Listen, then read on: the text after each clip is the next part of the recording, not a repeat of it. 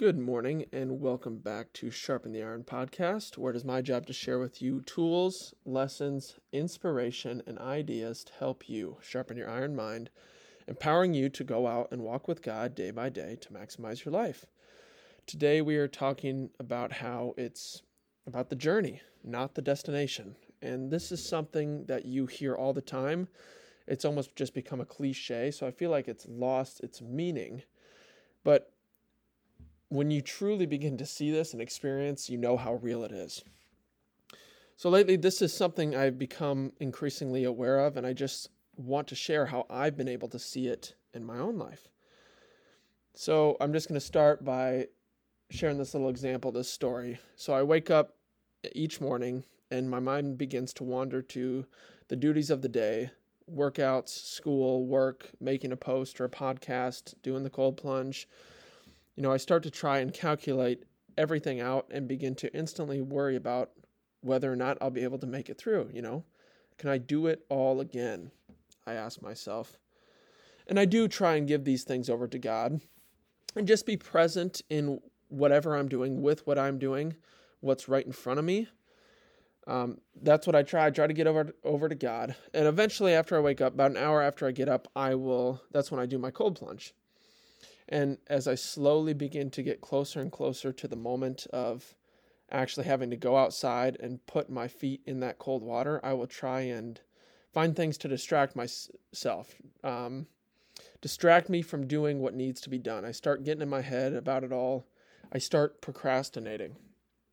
My mind tries to find any excuse or way out, but I am on a schedule, so it's got to get done, and sooner the sooner the better that that helps me. If I don't have a schedule with it, then I can kind of ponder around and dilly dally. But if I'm on a schedule, it's like, okay, I got no choice. I got to just get out there.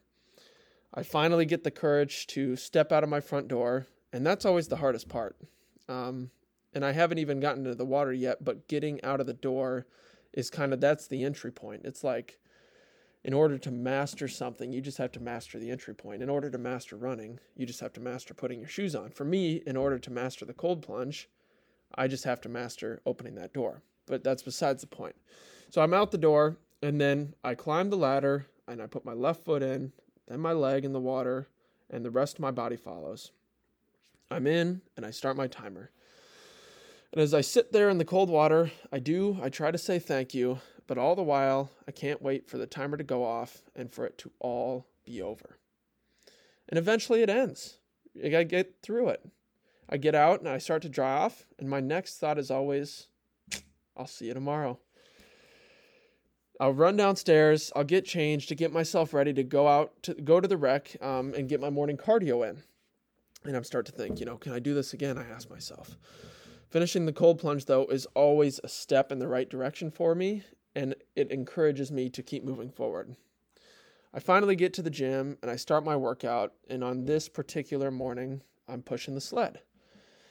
And I start and I find myself looking at my watch, counting down the minutes, the reps, even the amount of steps I have left until I am done and it's over. What I, am the type of person who I usually do it for 70 minutes. So at 17 and a half minutes, I know I'm a quarter of the way in. I start to I try to break it up in ways.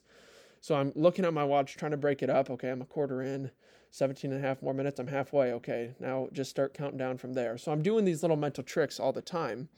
But all the while, all the while, I'm just, I'm trying to focus on the end. I'm trying to get through it, trying to get done with it.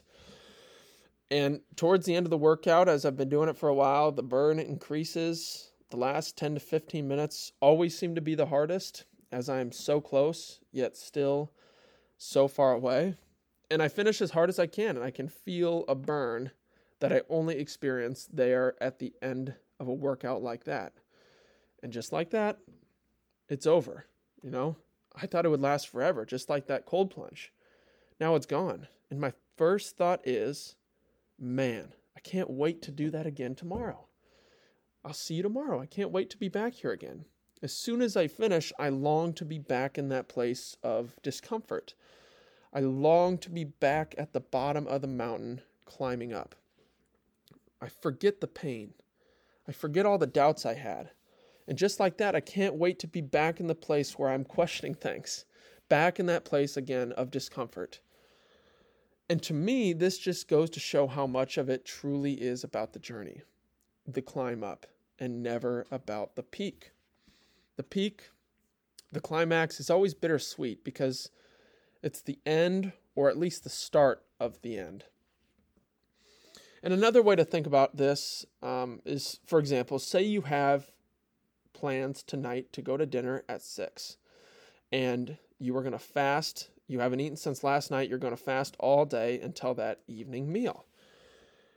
And that first bite is always bittersweet. As soon as you get to six o'clock, it's bittersweet because you experience the positive emotion as you were anticipating that first bite. It was all about the climb. That's where you experience the most reward. So early in the morning, maybe you weren't really thinking about it, but as your stomach began to growl at 11, 12 o'clock, you're like, oh, I can't wait for that meal. Your that anticipation was building. And then maybe you got distracted, sidetracked, doing some other things. And then all of a sudden, four o'clock's around, and you're like, oh, two hours. I haven't eaten yet. You know, that anticipation has built even more and more. And as you count down the hours, the minutes, the seconds till you finally go and have dinner and get that meal. Leading up to that is when you experience all this anticipation for that first bite. And that's where you experience so much of the reward. But then, you know, you take that first bite and you realize it's bittersweet. It's the beginning of the end and I think this just it, ties in. It goes to show for me that it's not about attaining a goal, but seeing yourself coming closer to that goal. That's where you find positive emotion. That's the journey. You can find this in micro daily goals you have, but it happens on an even larger scale with the bigger goals you're striving towards as well. So you can find it in that little fast that you had today, in which you were anticipating that meal at, at six o'clock, or you can find it in doing the ice bath or the daily little workout, whatever it might be. But also, you can have you can set bigger goals, and this applies at a at a much larger level, um, much larger scale, I should say. Running for me is just an easy example, and so I'm going to roll with it. so, imagine for the next five months, you dedicate yourself to training for a marathon, with a date set in stone for race day. You have a training plan. You have it all put together and you spend the next five months working towards this goal and thinking about it daily. And as you see and feel yourself coming closer to the goal, the more positive emotion you experience. And this is dopamine. But on race day, it is bittersweet. It's the beginning of the end. Because as soon as that start clock goes off, it's the start of the end. And as soon as you finish, it's all over. Now what? You might ask yourself. And there is such thing as post-race depression. But I'm sure this could apply to graduating college or working towards any other big goal. You gave this thing everything you had for the last X amount of months and or years. And then all of a sudden, it's over. You achieved the goal, but now what? Now you need a new goal. And I think for me, this goes to show how much of it truly is about the climb. I heard this quote as well that it's not it's no fun having things, the fun is in getting things. And I don't mean to make life seem like it's just about obtaining things and material possessions, because I don't think that's what it's about at all. But I, I think that's just something that's true that goes to point to what we're talking about here. And and I think it just goes to show as well that you just have to enjoy each day as you walk the path be present in it because as soon as it's over, you'll long to be back in that place. No matter what you felt in those moments, no matter how uncomfortable it was, you'll long to be back on that journey. You'll long to be back there. And I think what's cool as well is that we can apply this to our faith lives. God is the highest thing. And technically speaking, by definition, God is the ultimate goal. And I'm not saying as Christians our duty is to keep striving for more and more, but we are being transformed in the image and likeness of God. We are being renewed by His Holy Spirit. We are being called to be perfect. Jesus says, Be perfect like your Heavenly Father.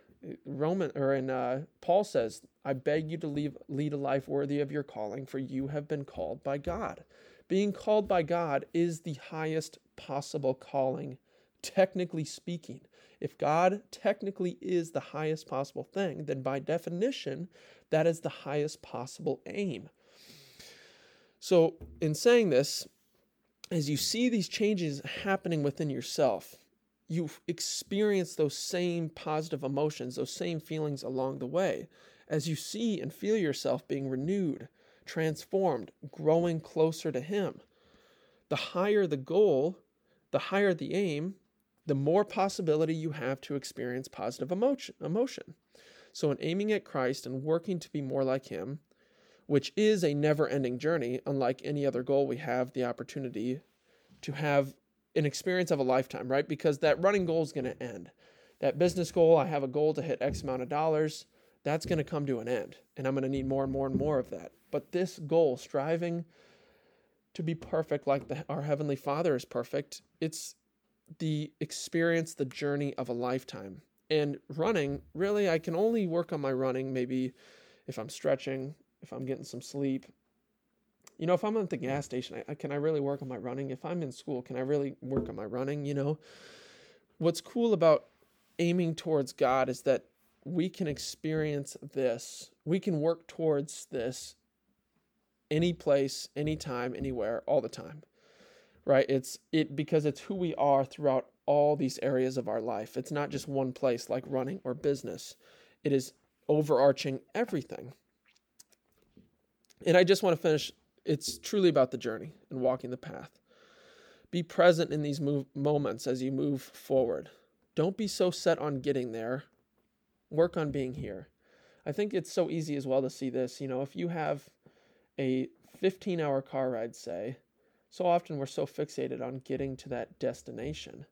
But so much of it is the journey along the way, the little pit stops you make, the things that come up, the time you have in the car with your family or whoever you're with, the songs you listen to, the conversations you have, the jokes you make, the annoyance you have with each other, the hangriness you feel, the new places or things you try.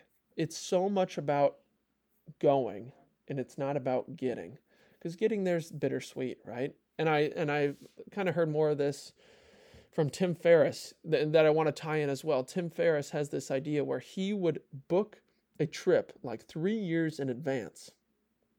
And so he had three years of looking forward to this thing and maybe getting himself cultured for where he was going to go and learning about the place he was going to go. Um, and Chris Williamson talks about this, and it's called he calls it like slow roasting success or slow cooking success. You know, something I struggle with is I set this goal and I want to be there tomorrow. I want to get this thing as quickly as possible. But then what? You attain the goal, and now what? You just have to set a higher goal. And you almost create a put a bar on yourself you set this ridiculously maybe high standard for yourself because you did attain that goal. But how much better would it have been if you kind of just if you slowed that down and spread it out? Okay, instead of wanting to achieve that goal in a year, what if you put it off and your goal was over the next 2 years where you could truly enjoy and take in the journey? And it's that hard balance because you want to maximize your life and get everything out of yourself that you can. But if you're just senselessly running around trying to get to the next thing, then did you ever even truly live at all? Because life's not about getting anywhere. There's no final destination. It's just about being here. And I'm saying this to myself because I get so fixated on trying to get to that next place. But it, it's about being here because there's no end. As soon as you attain that goal, you're going to just need to have to set another goal. So be present in these moments as you move forward. Again, don't be so set on getting there. Work on being here. Thank you guys for listening. I hope you found something in this. And as always, I will see you next time and sharpen the iron.